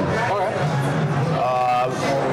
Uh, ți-am povestit că proiectul în care lucrez eu și am început să învățez, să, să învățez, să învăț, să învăț performance marketing este asemănător vola. Da. Tot timpul se schimbă ceva, tot timpul apar cifre, tot timpul apar task-uri noi pe care nu le-am văzut. Îmbin tot felul de cunoștințe pe care eu le-am acumulat în timpul ăsta și mi se pare mind-blowing. Adică să văd, am ajuns să-mi placă cifrele, deși uram matematica la un moment dat. Nu are legătură una cu alta. Exact la fel și eu. În aceeași situație. Cred că am găsit ceea ce spuneai tu. M-am săturat de vorbe goale, clișeic vorbind, m-am săturat de vorbe goale și de o să facem, o să dregem, o să nu știu ce și nu poți să-ți pui, nici măcar tu nu poți să pui la un moment dat mâna pe rezultat. Băi, e frumos, brand awareness, rich, carici, da? Ok, și Da. sunt clasicele bătăi pe umăr uh, din Friends, știi? Așa e, vreau să știu că, iată, am muncit 5 zile și am cheltuit 10 lei, ce a însemnat în return această muncă de 5 zile și 10 lei? A însemnat 20 de lei, a însemnat 50 de lei, că dacă este, oamenii te vor ține minte, nu e o chestie foarte palpabilă. Și ce dacă mă vor ține minte? Da, nici eu nu pot ca tine să pun mâna pe ceea ce știu să fac concret. Știu să fac foarte multe și am ajuns să-mi fie jenă să spun că știu să fac foarte multe, pentru că nu denot credibilitate. Și știi să faci foarte, și să faci. Ei, știi, de-a lungul timpului am înțeles să fac aia, aia, aia și aia și în definitiv dacă stai să le ieși și să le pui cap la cap este un puzzle care se întregește. Am început cu aia și am Da. continuat cu ramuri din Cea mai comună definiție e strategie sau uh, da, Am ajuns- business development, planning, uh, pe acolo. Ca așa o poziționez și eu cum mă întreabă cineva. Băi, sunt un strateg de marketing și de business până la un punct. Știi? Poate nu pe parte tehnică de producție, de nu știu ce, dacă vorbim de fabrici, adică nu știi să fac business development într-o fabrică, Cred că aș putea să învăț asta destul de repede dacă îmi Da. spui cum funcționează procesul, dacă îmi spui unde să mă uit la costuri și pierderi, exact. învăț destul de repede să o fac. Dacă lucrezi cu Horeca și am lucrat foarte mult cu Horeca, ți-e destul de ușor să înțelegi ce înseamnă intră bani, stau bani, Orice pierzi bani. business, cred, unde ai avut vizibilitate la chestia asta și ai înțeles exact care e flow banilor în natură, da, te adaptezi ușor, exact. Pe unde ți intră, pe unde ți ies, care sunt costuri fixe, care nu și unde poți să te joci. Eh, costuri fixe, da. Cred că uh, ca o completare la ceea ce spui tu, pe lângă faptul că părăsești zona confortabilă numită publicitate, că ești o super persoană creativă, presupunând că nu ești account, Da. deși mai nou și account se cam confundă cu că vin cu Așa e. soluția de la client sau eu propun clientului și apoi după aia o derivă mai departe echipelor de Da. desubt. Ar trebui să înțelegi foarte bine cum funcționează economia. Să înțelegi ce dracului e la un TVA, să înțelegi ce dracului e TVA-ul la 3 luni de zile, să înțelegi uh, ce înseamnă impozite către stat. Știi? Să le vezi, să înțelegi, să calculezi costul la raft al unui prost, al unui prost. Și a unui prost, da. Dar are și un cost uh, ascuns pe care nu-l vezi. Da, asta mă leagă de următoarea întrebare. Uh, Cine te enervează cel mai mult din spațiul ăsta românesc? Cineva trebuie să te enerveze. Și e suficient de matur încât să dai nume. Uh, încerc să mă gândesc în ce categorie uh, te referi. Că așa Nu știu, mă pick enervează mulți oameni. Începe cu mine. De ce te-am enervat eu la un moment dat? Că sigur te-am enervat din ceva. Pentru că noi eram foarte criptici în comunicare. Noi vorbeam strict necesar. Da, uh, mă enervează sincer uh, oamenii și aici sunt un milion cred de categorii și pot să vorbesc de la uh, tot felul de blogger și oameni de marketing. Mi-e greu să aleg unul, sincer, și am făcut chestia asta la un moment dat, pentru că m-am enervat și eu pe mine de am realizat. Uh, oameni care nu-și asumă ceea ce fac. Adică sunt oameni care trăiesc, uite, cum e Gary Vaynerchuk, ca să dau un nume de afară mai sonor și mai cunoscut probabil. Gary Vaynerchuk vinde bullshit și îl vinde foarte bine. Da? Vin- Struggle bullshit. struggle bullshit, struggle porn, toate cele. Dar îl vinde foarte bine. Mă enervează oamenii care nu-și asumă ceea ce fac. Dacă Dacă Gary și-ar fi asumat, băi, eu vând o poveste bullshit, dar o vând bine, n-aș fi avut nicio problemă cu el. Și sunt și cazuri locale la noi, de oameni care vând mai degrabă inspirație, dar ei zic că vând business development sau că vând tactici de business. Ei nu vând tactici de business, ei vând inspirație pentru oamenii care nu prea mai au chef să facă lucruri, dar se duc la o conferință sau la într-un loc și pleacă de acolo cu chef de muncă, pentru că au fost inspirați. Asumă că vinzi asta. Dar nu poate să o facă pentru că după aia nu mai vinde la fel de bine, știi? Deci este un cerc vicios. Ah, Eu am ajuns să fiu călcat pe nervi de oameni sau de discursul struggle porn, inclusiv în România, dar nu știu dacă este un exponent în, în România. Cred că am avut la un moment dat pe cineva în lista de prieteni de pe Facebook, uh, care mi-a și dat eject foarte repede, pentru că n-am mai putut să mai stau impasibil, să, să, să nu, n-am putut să nu mă implic în discursul de struggle porn, bă, dacă muncești o să reușești o să nu știu ce. Bă, mie mi se pare că uh, e un șut în cur mai aproape de prăpastia amărâtului ăluia care într-adevăr crede că dacă o să muncească la nesfârșit o să reușească. Bă, nu e așa, pentru că bă, lumea nu te naște egal, nu o de să acord, mori da. în egalitate și nu o să trăiești în ideea de egalitate. Eu am mai multe conexiuni ca tine, tu ai mai multe conexiuni ca mine, eu mă pot face mai ușor plăcut, tu nu, tu ești un introvert, eu nu sunt un introvert, eu am skills-uri ascunse de vânzare pe care nici eu nu le știam, nu avem cum să facem business la același nivel. Este Să exact facem la fel. putem să facem la fel și să avem rezultate total Exact, diferite. exact.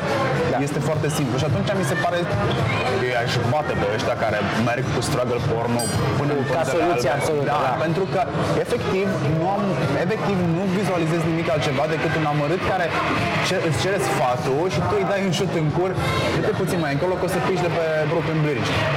Sunt total de acord. Adică, uite, eu am realizat, de exemplu, că și eu am avut chestia asta la început, în care munceam de Dacă săreau n-aș fi capace. trăit-o, Da. n-aș fi știut. La fel. Uh, Munceam de săreau capace și aveam impresia că e singura soluție. Acum am ajuns la uh, know-how și maturitatea să înțeleg că unul din avantajele mele este că mă prind repede de lucruri și nu sunt uh, atât de bun, tocmai pentru că mă gândesc pe execuție, așa că ce am eu nevoie este să eu să văd overview, să găsesc rapid soluția și să am pe cineva care să poată să implementeze după aia. Și încerc să-mi creez contextul în așa fel încât să fie favorabil mie. Pentru că altfel eu pierd foarte mult timp pe implementare pentru că nu-mi place. Iar eu sunt lent și uh, mă mișc ca nevoios pe lucruri care nu-mi plac. E simplu. Pot să le implementez. Nu e ca și cum nu pot. Dar, de exemplu, performance-ul migala de la performance, de a implementa, nu-mi place. Ajungi la un moment dat în care se numește, dacă ești foarte evoluat și îți pierzi focusul foarte repede, cum sunt și eu tot aici, stau destul de mult, mă rog, stau de, destul de puțin pe o ramură, o învăț, next. Da. Dar performance-ul e altceva, poate că n-ai ajuns acolo. Clar, eu am stat destul de mult și prin, uh, și prin Lio și prin Vola pe partea asta. Acum, na, ține de la fiecare. Eu înțeleg foarte bine ce îți place la performance. Eu până acum am găsit un lucru, un lucru pe care să pot să-l fac constant și foarte în detaliu, execuțional mă refer, și care să mă prindă. Știi? Uh, îmi plac foarte mult rapoartele din performance, pentru că mi se pare că pot să văd soluții de Le acolo. pot interpreta, da. Da, dar vezi, asta e o, fa- e o chestie de overview. Nu să stau eu să implementez campania și Mie să... mi se pare că ți este, e mult mai simplu să interpretezi datele când știi ce ai făcut.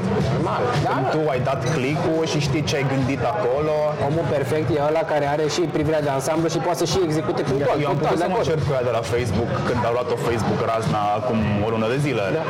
Pentru că am știut exact ce am făcut acolo. Dacă aș fi trimis pe altcineva în locul meu să spună, bă, nu funcționează, am fi dat din numeri, că n-am fi obținut nimica.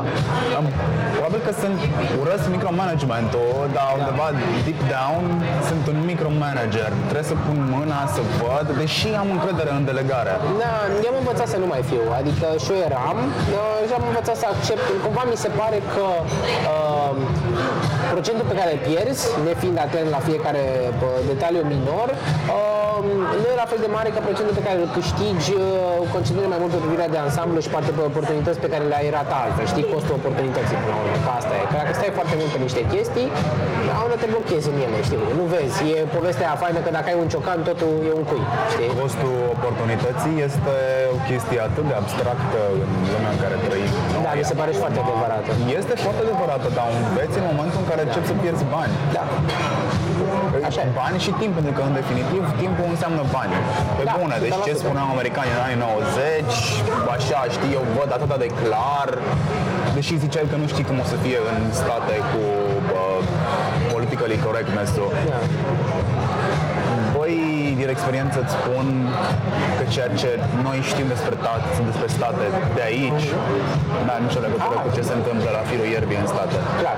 Adică să treci cumva de cortină și asta e challenge. Dacă treci de N-are prima, nicio primul rând de legătură. bullshit, ești ok. Exact.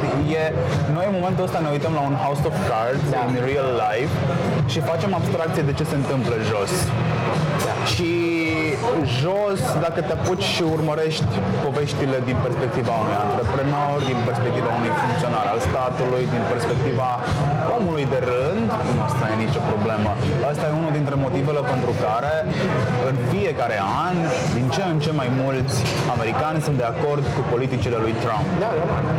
Ăia nu sunt aranjați de absolut nimica. Deci i- imagine că te duci la periferia orașului, nu se schimbă nimica niciodată. Așa e. Indiferent de cine e acolo. Străzile din America sunt în continuare foarte liniștite, acum depinde în ce zonă ești acolo, te plimbi, te plimbi cu bicicleta, n-ai nicio treabă. Uh, de- și forma de guvernare, forma de organizare mai bine zisă de guvernare, tu gândește că există în comunități, există community council Da. care te sună și îți spune, dude, vezi că ai o pată galbenă pe uh, gazon, deal with it. Da. da, fix it. Da. E vorba de organizare, că vorbeam mai devreme de proceduri interne și Și de povestea cu uh, teoria geamului spart, care se aplică foarte mult în America. Da, dacă este unul Că e geam spart. lecție de viață din ghetouri, exact. Dacă ai o pată galbenă pe gazon care nu e reparată, înseamnă că e ok să ai pete galbene pe gazon și toată lumea o să lase gazonul să o ia razna. Și ăla e începutul. Dacă gazonul a luat o razna, mai putem să parcăm oriunde, că nu contează, că e haos în I cartierul ăsta. fucking hate politically correctness Da, și eu. și nu înțeleg cum ar putea fi combătut. Sincer, politically correctness, în opinia mea, e un pic cam ca religia. Nu trebuie combătut. Trebuie acceptat faptul că fără religie n-ar funcționa societatea și că este obligatorie pentru o bună funcționare a societății. Nu trebuie dus în extrem, la fel ca religia, că ajungem la cruciade și la ars pe rug și mai știu eu ce, dar managed cred că poate să fie un asset, sincer. Pentru că, la realitate, uh, oricât că, uite, și uh, colegii mei, sunt foarte no bullshit approach și majoritatea suntem așa, o spunem pe șleau, că nu avem timp de pierdut, hai, asta e treaba. La realitate nu poate, să- o- omenirea nu poate să funcționeze așa. Ne-am omorât unii pe alții. Deci e uh, filmul ăla lui Ricky Gervais, parcă, cu The Invention of Lying, cu în care nimeni nu mințea și toată lumea spunea pe șleau. Și, mă rog, teoretic societatea era funcțională, practic not really, când stai să te uiți. Tocmai pentru că nu suntem în stare să ne spunem adevărul 100%. Că la bază suntem animale și ne-am sărit la gât la un moment dat. Politically correctness cred că a fost inventat de comunism, pentru că nici în comunism nu spuneai cu adevărat ce gândeai.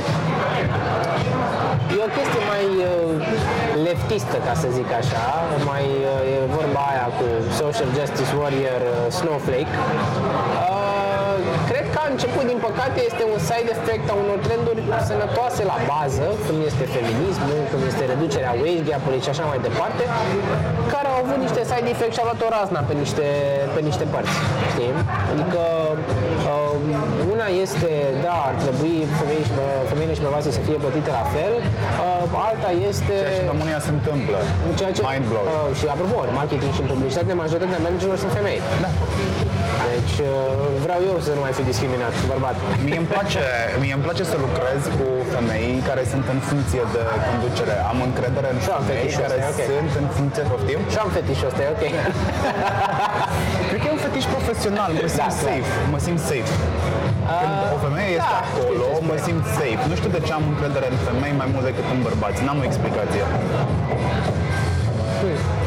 Da, uh, realizez că și la mine Femeile la nu prea fac fel. compromisuri, probabil. Mai- Probabil că fac mai rar compromisuri, da. Uh, La bărbați e și o chestie de competitivitate, automat, când ești uh, bărbat cu bărbat, dar sunt două variante. Cu bărbații ori intri în competi- uh, competitivitate, ori intri în tovărășie. Nu prea e variantă de mijloc. Uh, mi se pare că merge foarte bine relația, că de-aia râdeam, de-aia mi se pare așa greu jobul de account în agenție. Majoritatea accounturilor în agenție sunt femei, majoritatea brand managerilor și marketing managerilor la clienți tot femei. Și și acolo e aceeași problemă, competitivitate. Și din experiență merge mult mai bine când ai account bărbat cu brand manager femeie. Colaborează mai bine. Pentru că este chimia dintre sexe, asta e. Uh, zice că mai degrabă asta, asta aș spune. Competitivitate instinctivă cumva. Vezi al bărbat, te compar cu el, are bicepsul mai mare, e, are mai mulți bani, e mai un mascul mai exemplar decât mine sau nu. Niciodată problema asta. Instinctivul ai, îți garantez. O controlezi, Vezi? poate. Da, dar instinctivul ai biologic. Nu, bă, Poate că ține de siguranța de sine. Că, că de, da, zic, o controlezi pentru că e suficient de sigur pe tine, dar biologic e niciodată n-am fost în competitivitate cu un bărbat. Sau, mă rog, probabil că eram când eram mic. Poate tu n-ai fost cu el, dar el a fost cu tine. Știi, au fost situații în care Definitely. se mai... Scuze-mă, zic. Revenind la ideea de dinainte cu politically correctness-ul, eu am o problemă cu el și încerc, să, încerc să-l înțeleg din ce în ce mai mult. Tu m-ai ajutat astăzi, adică să-l văd ca un Opinia mea. rău necesar. Nu l-am văzut ca un rău necesar, dar mi-ai schimbat puțin opinia și să știi că scopul podcastului meu ăsta este, vreau să mi se schimbe opinii, vreau să văd lucrurile cu totul și cu totul altfel decât le-am văzut și de ce? Nu mai am timp să mai citesc, am Da, devenit, da. ai poți să spui că am devenit leneș, nu mai e o prioritate să mai citesc, e o prioritate să stau mai mult pe acasă, să Da. uh, distribui atenția în casă și vreau să învăț lucruri noi. Trebuie să faci aia 5 mai mai în ediția de România. Uh, Nu știu. Nu știi povestea? Nu mai știu niciodată detaliile. Cred că este o emisiune a unui tip. Uh, Știu doar principiul. Își pune o masă într-un spațiu public, într-un parc, uh, într-o parcare, o chestie de genul ăsta. Pune un afiș pe masa respectivă. Uh, Eu cred că toți negrii sunt criminali. Change my mind. Microfon și vin oameni și discută cu el. Înregistrat totul, podcast și așa mai Marc departe. trebuia să meargă... Hai să-mi termin ideea de dinainte. rog, scuze-mă. Eu cred că trăim în idiocracy. Oh, 100%. Deci, dacă n-ați văzut Idiocracy, puneți mâna, căutați-l, uitați-vă la el și jurați că după ce vă uitați la el, nu sunteți acolo un personaj din filmul ăla, un figurant în filmul ăla. Da, da. Deci suntem acolo, deci omul ăla care a făcut Idiocracy e, Vizionar. da, e vizionar. Vreau să spun că Marc uh, trebuia să meargă la un concurs de debate Foarte tare. în engleză la școală. N-a reușit pentru că l-am răcit. Se întâmplă. Am mărcit și eu odată anul ăsta și toată lumea s-a luat după mine din casă, deși Niște da, simțiți. sunt trendsetter, inclusiv acasă la mine. Dar am realizat că la noi nu se fac. Nu, nu prea. Sunt Debate-uri. foarte puține. Este o chestie de public speaking numită Toastmasters, mi se pare. Da.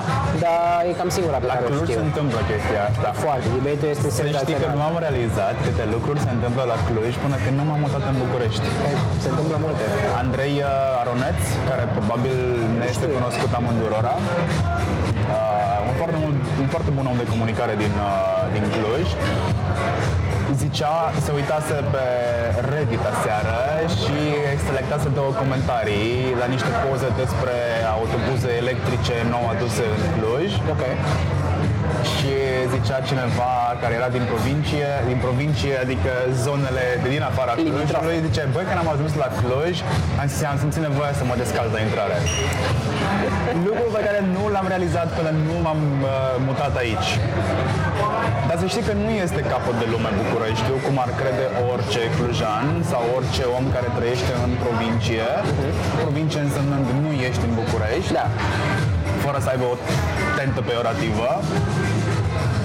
Pentru mine e foarte simplu, probabil și pentru că am ADN de sudist, mama fiind sudistă, fiind din Mehedinți, am crescut în Mehedinți și mi este foarte ușor să mă descurc într-o vâltoare.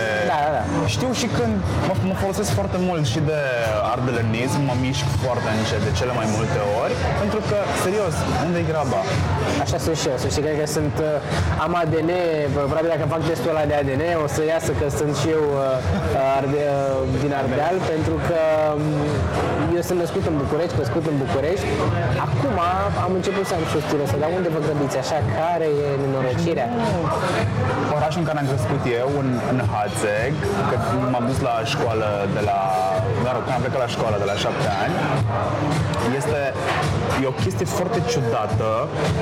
Este Hatsegu și ai trei ramificații. Hatsegu este punct de, este point of interest 50 de kilometri până la defileul Jiului, după ai partea de sud deja, da. ai mai mult ca perfectul. Uh, ai vreo 200 de kilometri până ajungi în Timișoara și vreo Ok. 50 până ajungi de fapt în Banat și pe partea cealaltă ai tot așa, vreo 100 până ajungi, 50-100 până ajungi în Ardeal. Ce tare. Și în fiecare astea trei zone, dacă te duci în sate, se vorbește cu accentul specific ardealului, Banatului sau Da, da, Olteniei. ok. Mai interesant este când te duci în satele de, care se uh, îmbină, știi? și ai influențe din Banat cu influențe din uh, Ardeal sau invers. Foarte. E un amalgam, ai putea să spui că este multi, multiculturalism local, așa Da. ceva nu prea mai găsești. Și ei din fiecare câte ceva. Deci, fără doar și poate ei din fiecare câte ceva, cu atât mai mult cu cât foștii mei colegi de liceu erau majoritatea veniți de pe sate. Oameni simpli, Da, da. Cred că e nevoie de mai mulți oameni simpli, ca să spun așa. Să știi că în Cluj, când uh, n prea aveam ce face în weekenduri, eram de părere că, și acum sunt de părere, doar că nu mai fac, poate că ar trebui să mă apuc iară, ca să iau pulsul pieței, chestii pe care o știu din presă, a trebuit să cobori acolo, să te duci jos, în stațiile de autobuz, unde se discută subiectele zilei, Da. te duci la spital unde sunt subiectele zilei și în gară. Sau în cârciumă, Da. în sat. Și Clujul nu este foarte mare, Da. e foarte ușor să ajungi în primul stat de lângă, să te duci într-un birt. Să vezi despre ce se vorbește Să acolo. vezi despre ce se vorbește, să vezi ce ziar se citește, să vezi care sunt subiectele. Ai, ai, asta trebuie să facă un om de comunicare. Total, de acord. Noi avem problema că suntem închiși în birouri și avem impresia că putem să influențăm publicul larg cu mari ghilimele. Bine, o să zică cineva care ne ascultă de asta că eu merg cu transportul în comun. Da, dar ai căști în urechi. Mergi în transportul în comun cu căști în urechi către un job de niște mii de euro în caz fericit uh, și ai impresia că poți să empatizezi cu cineva care nu știe dacă o să poată să plătească sau nu uh, grădinița luna viitoare. Da. Și tu îți faci planul dacă avocado este keto sau nu. Eu am Avocatul este o problemă, ai observat? Yeah, e gluma cu millennials și avocado, ai nu, de-aia am aruncat-o. Nu, pe bune, chiar este o problemă avocado. Uh, eu l-am descoperit recent, ca să fiu sincer, ca, mă rog, am descoperit pasiunea pentru el recent. Uh, E un fashion fruit. e un fashion food. Da, ea a devenit și un, o glumă, un meme, practic. Da, da, da, a Am pus devenit. Încolo. Da.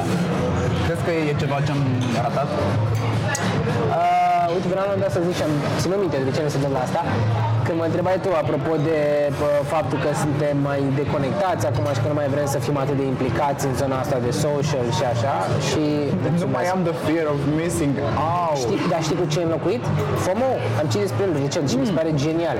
Deci e- a, a apărut fo- uh, FOMO, da? Fear of missing out. A fost fo- FOMO după aia. Fear, uh, fear of missing out. Ok. Iar acum eu trăiesc, uh, sau eu spun că trăiesc JOMO. Și am citit despre el, l-am inventat eu. The joy of missing out. Și este atât de adevărat. Așa bine mă simt când îmi spune cineva, ai văzut și eu spun nu.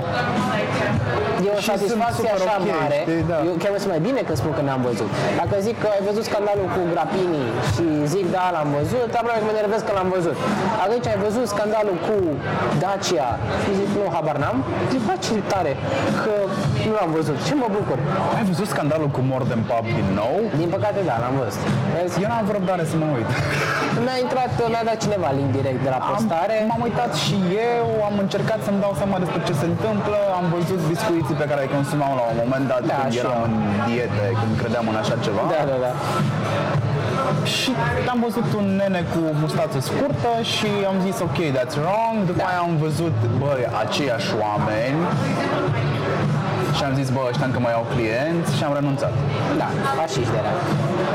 Deci, Băi, poate asta e un mod de business. Inflamează pe toți. Cu siguranță e, uh, pentru că planeta e mare, din păcate sau din fericire. Și da, uh, jumătate din industrie o să se enerveze, jumătate o să zică, ia uite ce awareness au ăștia, că nu există publicitate negativă, las că e bine. Dracului nu există. Există, nu există. Eu uh, am avut, la început credeam că, exi- că nu e bullshit vorba asta, că nu există publicitate negativă. Acum, adevărul personal la care am ajuns este că vorba este adevărată pentru business-uri aflate la început de drum și asta cumva m-a convins Ryan Holiday cu Trust Me I'm Lying și alte cărți că dacă nimeni n-a auzit de tine și ești literalmente nobody, este ok să audă de tine și printr-un scandal în anumite limite. Trebuie să ai foarte mare grijă cum îl joci decât să n-audă deloc. Știi, e o vorbă tot din publicitate. Scandal sau controversă? Ah, controversă, hai să zicem. Da, care cred că e forma mai light a scandalului. Uh, că e vorba din publicitate că cel mai rău lucru care se poate întâmpla este ca publicul să te ignore. Dacă vorbesc și are loc un debate, e bine sau nu e bine ce ai făcut, cum a fost faza cu uh, Nike, cu Copernic, cu ăla care, a, bă, care îngenunchea în timpul imnului, ăla a fost un debate bun. E o controversă, nu e un scandal. E? Care a ajutat brandul cu, cu siguranță. Deci cred că este ok să crești un brand necunoscut printr-o controversă. Uh, și în felul ăsta măcar cineva o să vorbească despre tine decât cum a fost stai, a, uh, Gillette a fost scandalul cu Gillette cu politically correctness da. de acum câteva luni. Și mi se pare că Dan Șendroiu de la Friends a spus ceva ce mi s-a părut foarte adevărat. Când ai auzit pe cineva ultima oară vorbind despre o reclamă Gillette în afară de acest scandal, virgulă, slash controversă. Și realitatea este că ăsta este primul spot din foarte mult timp care te-a făcut să vorbești despre Gillette. Și să-ți amintești că Gillette e mai mult decât un brand de commodity. Ceea ce nu e neapărat rău. Ai observat, mai stăm? Da. Ai observat că acum 2 ani de zile niciun brand în România nu ți-ar fi acceptat o campanie care să aibă o tentă socială cu ricoșeu în politic. Ah, clar, clar. Acum, toată lumea se gândește să facă asta cumva. Da, și se gândește la riscuri. Cum uh, râdeam, uh, ai văzut, uite, să văd dacă ai JOMO sau FOMO. Uh, Mie mi-e frică de JOMO ăsta, mă tot gândesc de alte când mi-ai zis că s-ar putea să, să ajungi prea departe. să ajungi prea departe și să devii un ignorant și jumătate Da. sau doi ignoranți într-unul. Cred că după ce ajungi în faza în care suntem noi, nu o să poți să ajungi 100% ignorant oricât ai încerca. Știi? Este, când eu am vrut să mă las de fumat, citeam aia lui Alan Carr, cum să te lași de fumat în 1000 de pași ușori și o citeam și mi se părea un bullshit atât de mare, îmi dădeam ochii peste cap în timp ce citeam. După aia am realizat, bă, de interesul meu să mă bullshituiască și a doua oară am citit așa ca o virgină și dădeam pe și că- spuneam, vai ce interesant, vai nu credeam. Vai. Știi că, știi că ca să înveți copiii că poți să uh, play the game, Da. mă rog, să master the game de altfel, e ok să-i lași să te mintă. Da, cred. Și așa și eu vreau, m-am lăsat mințit cu cartea aia a doua oară și a funcționat mai bine decât prima oară. Um, cu vola cu Letiția, apropo de politică, ai văzut? Știi că mie mi-a scăpat Letiția, explicăm ce este Letiția. Uh, Grapini a listat niște țări și probabil în loc să zică Letonia, A zis Letiția. a zis Letiția, de inconștientă și incultă. Curios lucru, pentru că eu știu, pe, știu de Grappini de multă vreme. De, dinainte să fie celebră. Ok, Om de afaceri din Timișoara, cam așa era eticheta. știam. Și dintr-o dată îl văd om politic, Da. sau om implicat în politică, că e o diferență. Clar, da. Cred că singurul om politic în România este Băsescu da. și The Master of All Puppets este Iliescu. Dar cred că o să rămân la ideea că Băsescu este om politic. Bă, omul ăla are viziunea de ansamblu, știe cam pe ce butoane ar trebui să apese și cam ce jucării să pună la oaltă într-un coș ca să aibă pe drum să nu se plictisească. Da, da. Cât vorbeam de copii. Și Grapini, om implicat în politică, total analfabet, total desprins din altă lume, and I was like, oh my fucking god, adică nu era mai bine să rămâi cu eticheta aia de acolo? Da. Comunicam un eveniment la un moment dat, uh, ea făcea parte din evenimentul ăsta as a speaker, am văzut speech-ul total de bun simț și dintr-o dată văd opusul. Câteodată am senzația că oamenii ăștia pe care îi știu de dinainte să fie celebri, joacă un rol, frate. Ei sunt plătiți să joace un rol de dumb and dumber. S-ar putea să schimbe agenda publică sau să o focuseze, cine știe. Așa, Vola și Letiția. Uh, și pe Vola a publicat ceea ce mai făceam și când eram eu acolo, uh, un post pe Facebook care promova Letiția ca destinație turistică, cu tot felul de glumițe în text, uh, aluzie evidentă către gafa făcută. Uh, și a avut super succes, a fost șeruită de în pagina de media, în adevărul, în Digi, au preluat foarte mulți oameni. Ultima oară am avea 2000 și ceva de share-uri. Uh, În media. Uh, da, total în media și total organic. Uh, garantez că a fost organic, că știu cum uh, n-avea sens să investești bani în chestii politice, știi? Întrebarea este, că asta credeam chiar recent cu Dani, care va fi drawback-ul, dacă va fi un drawback uh, pe alte părți. Sunt preocupați acum cu OUG-uri. Depinde cât de tare îi enervezi. Știu ce spui, în același timp dacă dai un uh, uh, dacă dai un mail și spui uh, sau un telefon, uh, vă rog, controlați, Dacă ești in the joy of missing out, de ce ai notificările pe telefon? business wise, din păcate. Adică sunt in the joy of missing out pentru că sunt atât de implicat și trebuie să fiu atât de conectat. Așa că atunci când am ocazia să nu fiu, la Vola am, uh, Vola e parțial polonez și am avut la un moment dat un training foarte mișto de un tip care se ocupa de Scrum, care e chestia tehnica aia de project management, de agile, gândită pentru development mai mult și uh, că mi mi zis notificări și mi-a amintit, care ne-a învățat diferența între stai, cum era? între important și urgent. Care e diferența între important și urgent? Știi? Um, notificările astea nu sunt urgente, dar dacă văd un mail care spune a picat site-ul, poate deveni. Uh, dacă primesc acum un telefon de la contabilul nostru care îmi spune, vedeți că nu mai aveți bani să plătiți serverele, e important și urgent. Știi? Și e cum să-ți faci și faptul că ne uităm la toate notificările astea, care prin modul lor de livrare par urgente, faptul că îți taie liniștea telefonului și îți vin în față, dar 90% dintre ele nu sunt importante. Știi? Dar tocmai pentru că nu știi care sunt importante și care nu sunt urgente, o să te uiți la toate. Eu am ajuns la concluzia că dacă este ceva foarte important, Da. va ajunge la mine în timp util. Așa e. Dacă nu se poate fără. De asta mie nu mi se prind telefoanele pe masă. Uh, am trei notificări sau patru. Îmi sună telefonul, Da. care nu mai îmi sună de ani de zile pentru că am ceasul la mână. Da. Mi se pare, mă enervează telefoanele care sună deja. E pe silent tot timpul. SMS-urile, Da. iMessage-urile, mă rog, chat-ul. Da. Mi-aș dori să am posibilitatea în chat-uri să pot primi doar de la anumite persoane A, în notificări. grupuri a, sau ce?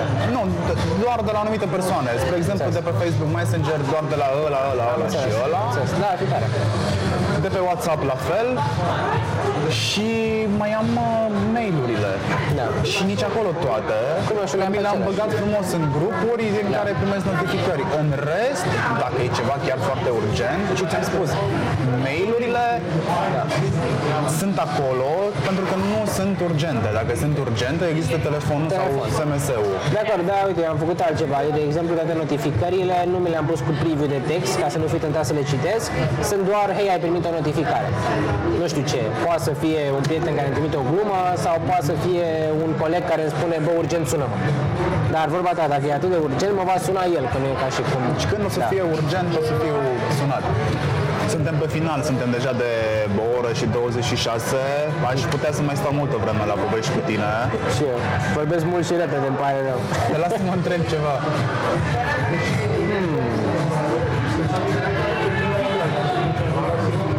Mie mi se pare, deci uite, tu ești atât de multidisciplinar, da? Dovadă, iată, setup-ul pe care îl ai aici pentru acest uh, podcast. Pentru, uh, este un setup în care vedeam că uh, tot ce recunosc este clama cu care se prinde microfonul, că l-am mai văzut la alt microfon odată, altfel pare foarte tehnic pentru un om tehnic. Nu, eu vreau să te întreb, cum te-ai prins tu? Deci tu ai experiență ce? Cu partea de AV, da? Cu audio și video. Uh, tu ce facultate ai făcut? Jurnalism. De jurnalism. Ok, să zicem că asta am făcut, da. Master la producție media. Ia, uite, master și producție media. Cum te-ai prins că vrei să faci partea asta de marketing și că nu vrei să intri în producție video, de exemplu, sau în producție audio, sau în partea de multimedia mai tare decât în partea de marketing? Vreau să întreb, de fapt, când ți-a picat ție fisa că this is, it for, this is it for me, asta trebuie să fac.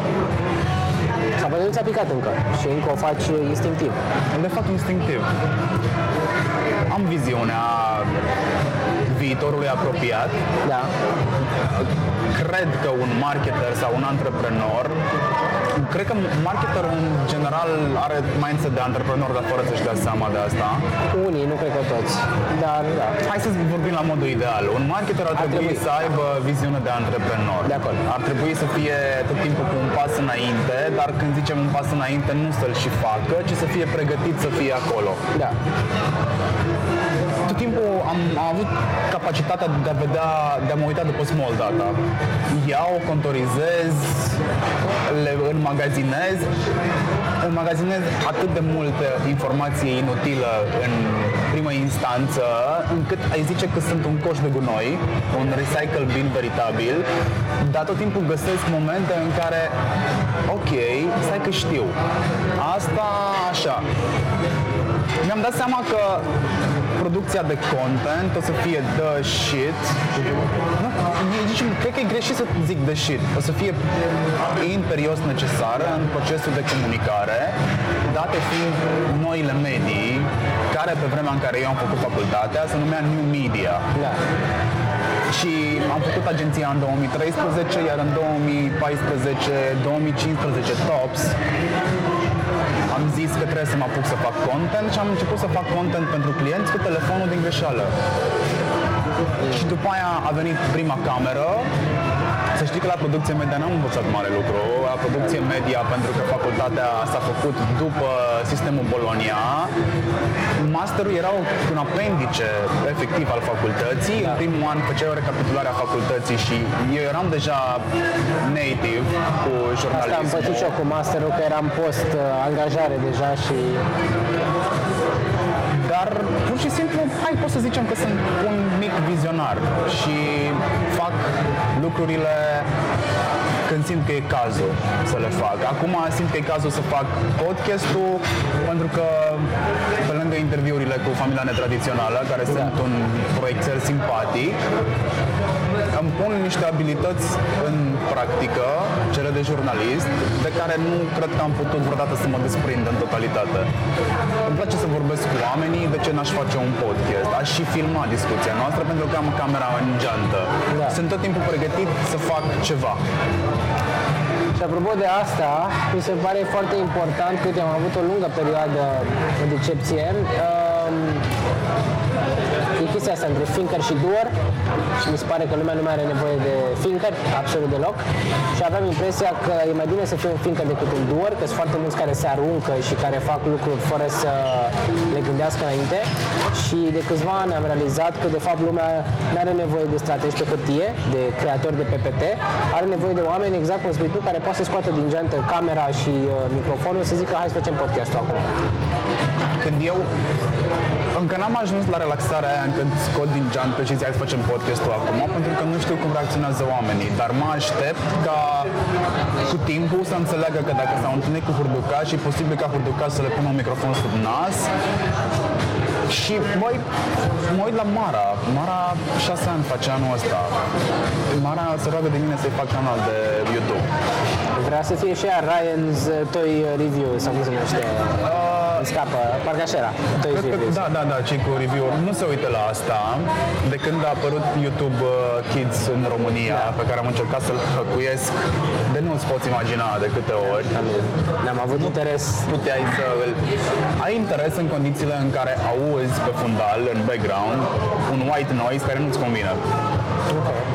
Și e la tine de la YouTube-ul copilului. Am înțeles. Și deja începe să te râcâie și vrei să faci totul în așa fel încât să nu divaghezi. E ok ca Mara să afle lucruri, Clar. dar nu e ok să le afle acum, spre Am exemplu. înțeles. da. Și dacă stai să te uiți, tu știi că fata Monica Columbeanu este regina la slime pe YouTube și sunt foarte convins că o să te uiți. Ok. După ce... Regina la ce? Regina Slime. Ok. Știu slime, evident, dar nu știam că ea este... Wow, ok. Da. Să caut. Și, eu, și zic, ok, asta nu era mică, a fost, dar nu mai e. Am îmbătrânit. Ți-am răspuns la întrebare? Eu zic că da. Dacă dacă ar fi să, dacă ar fi să rezum podcastul ăsta, cum ar rezuma? Uh, Al nostru, ca să spun așa, sau în al general nostru. Nu, al podcast? nostru. Trage tu concluziile. o discuție cu doi oameni cinici care mai au totuși o speranță pentru viitorul marketingului și a publicității și a antreprenoriatului român și românesc și nu numai. Băi, știi care e partea proastă? Că și dacă ne apucăm de dulgherie în momentul ăsta, tot marketing o să facem. Așa e, așa e. O să faci dulgherie sau o să faci marketing, nu, o să faci dulgherie, uite, twist of marketing. Da. Da. Am ajuns să înțeleg foarte bine oamenii care părăsesc industria și se apucă de tâmplărie, se apucă de bătut uh, cuie, sunt foarte relaxați cu asta, pentru că eu fac asta aproape toată ziua în curte la mine. Asta e tare. N-aș fi crezut că munca fizică mă poate relaxa. Uh, ba da, ba da. Deci eu cred că fără sport și fără efort fizic uh, aș fi cedat și nervos în industria asta. Deja de asta m-a salvat pe mine. Adică pe mine, culmea, uh, ce m-a salvat în industria asta și cred că motivul pentru care mi-am uh, păstrat mintea intactă a fost că m-am apucat de bătaie. Și apu- apucându-mă de bătaie, uh, Hai să definim bătaia. Că eram la Leo Burnett și eram în perioada mea foarte nervoasă și mă ofticam foarte tare. Când m-am certat cu clientul pe care l-am menționat pe la jumătate, am zis, băi, la Leo cât aveai? 23, 24? Uh, cam așa, da. Uh, două, cred că la 22 m-am angajat și la 25 am plecat, ceva de genul ăsta. Uh, și sau 26, mă Aș rog. putea să-ți spun că ești uh, candidatul perfect pentru street, uh, nu pentru street, pentru club fight. Uh, fight, Fight club. Club. Nu, nu cred că... Sau cel puțin erai atunci. Da, poate atunci, pentru că vreau... Pentru că cam asta am făcut, o variantă în care să nu scot dinții din gură, totuși. Uh, eu și am zis, băi, îmi trebuie un loc unde să o supapă pentru nervi și pentru energie. Uh, nu-mi plăcea să alerg, nu-mi plăcea sala foarte tare și am zis, ok, trebuie să găsesc o chestie cu box. Și n-am găsit cu box, am găsit cu kickbox. Și m-am apucat atunci de kickbox. M-am ținut vreo 4 ani, destul de intens. M-am dus, am avut meci și toate cele. Și m-a făcut super zen chestia asta. Și pentru că în momentul în care am realizat ce bună e chestia asta pentru mine, este când m-am dus într-o dimineață la antrenament, aveam un pitch în câteva ore, dar am zis că hai să mă duc la antrenament să mă relaxez, dar nu puteam să mă deconectez, mă gândeam la pitch în continuare în timp ce noi făceam sparring pe acolo și mi-am luat un picior în cap de mi-a, du- mi-a duduit capul trei zile. Și atunci corpul meu a realizat că, fe- hei, fii atent, când ești la antrenament nu poți să te gândești la altele, că e pe viață și pe moarte, între ghilimele. știi? Așa că de fiecare dată când mă duc la uh, kickbox sau când mă duc la jiu-jitsu brazilian, cum am apucat recent și de asta, știu că instinctiv eu trebuie să fiu acolo și nu mă gândesc la nimic altceva decât să supraviețuiesc cu ghilimele de rigoare, că nu e atât de violent pe cât sună, știi? Dar automat că Nu ai vrea să ți iei totuși. da, aș vrea să-mi iau, exact. Și nu mă gândesc la nimic. Și e foarte greu să nu te gândești la nimic.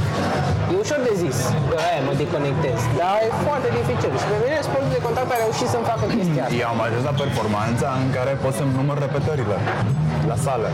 Mare lucru. Aia înseamnă că dacă mă duc foarte, foarte fiert la sală și Da. am momente în care sunt foarte fiert când mă duc la sală, fie mă întâlnesc cu Oliver, Da. Oliver Simionescu de la Kiss, cu care mă mai antrenez, fie mă întâlnesc, antrenorul este super chill, 23 de ani, Foarte e tare. super ok. O, Nu știu, nu-mi dau seama dacă mediul în care ajung sau gașca pe care o am formată din ăștia doi oameni e super zen pentru mine sau pur și simplu că am intrat acolo și am intrat în workout mode. În momentul ăla nu mai există nimic. Două ore nu dai de mine. Asta e tare. Eu nu puteam pe, pe un sport care nu era atât de, uh, care nu mă implica atât de tare, uh, eu nu reușeam să mă deconectez. Era la mine problema. Pentru mine e o cameră de studiu, e un focus grup foarte interesant de mersul la sală, cu atât mai mult cu cât este o sală care nu se decide ce e de fapt, e o sală premium sau e o sală de cartier. Și lumea este foarte pestriță. Aș sta la nesfârșit în vestiar, să aud discuțiile, sunt discuții despre diete, ai sfaturi despre imobiliare, sfaturi despre job, sfaturi despre fiscalitate, Comentarii nici despre bani. gagici, Da. dar e o combinație. Clar, da. deci pe toate le auzi acolo, este mind-blowing. Iar să vezi comportamentul oamenilor din sală, ți-am zis că sunt, practic, sunt, sunt bine două lume acolo, să vezi comportamentul oamenilor din sală, de multe ori uit sau mă apuc repede să trec alea 45 de secunde de pauză și să, să atent la unul, cum trage de fiare și cum se chinuie și mi se pare foarte tare. Da, de acord. Matei, mersi foarte mult că ai luat masa singur în prezența mea. Mulțumesc că m-ai acceptat să-ți mănânc în față. Bine, de fapt, la noi asta cred că este a doua oară când ne întâlnim pe bune și avem o discuție lungă. Cred că în da. rest am vorbit foarte criptic online. Cred că prima oară a fost acum o săptămână, două, când am văzut la Brașov și asta e a doua oară, da. Bă, e ok, chimia există. Ce zic? O să mai facem asta cu siguranță. Vă vă mulțumesc că ați ascultat uh, Furducast, n-am zis cum se numește înainte. Hai că e tare numele. Produc este foarte bun. Da, da, da. Ai și naming-ul care m-a consacrat, care, mă, care așa mă... Știi că n-am putut să schimb buletinul din cauza numelui, Nu? din cauza unei diacritice. Serios? Da. Da. Ți-a luat șiu sau ce? Turns out, 33 de ani mai târziu, Da. mă duc uh, să-mi schimb buletinul să-mi fac pe crevedia Ok. și uh, las frumos la schimbat, primesc un uh, telefon și îmi zice, domnul Urducaș, da. da. Uh, avem o problemă, nu putem să vă schimbăm buletinul. De ce? În certificatul de naștere nu aveți Diacritică. și. Da. Se cheamă Curducas? Da. În certificat mă cheamă Urducaș. El a schimbat, dar Au. Și am sunat-o pe sora mea și ea este la fel. Toate au plecat de la certificatul de căsătorie al lor mei Da. și avocatul meu mi-a zis că de fapt nu are sens să mă cert cu nimeni și să dau vina pe nimeni pentru că am fost foarte fiert atunci. Pentru că pe vremea aia nu se foloseau de critice. Da, Și zic, ia auzi frate, nici acum. Da, nasol. Da, deci se numește Hurducast, că e așa sunt în certificat. Doar cu un T la final, am înțeles. Da. Vă mulțumesc, nu știu cine o să fie următorul invitat, ați putea să-mi spuneți voi cine vreți să fie următorul invitat. E un episod fără număr, ar putea să-l considerăm pilot sau copilot. Pilot, copilot, episodul numărul 100, cine știe. Mersi foarte mult, pa! Și eu.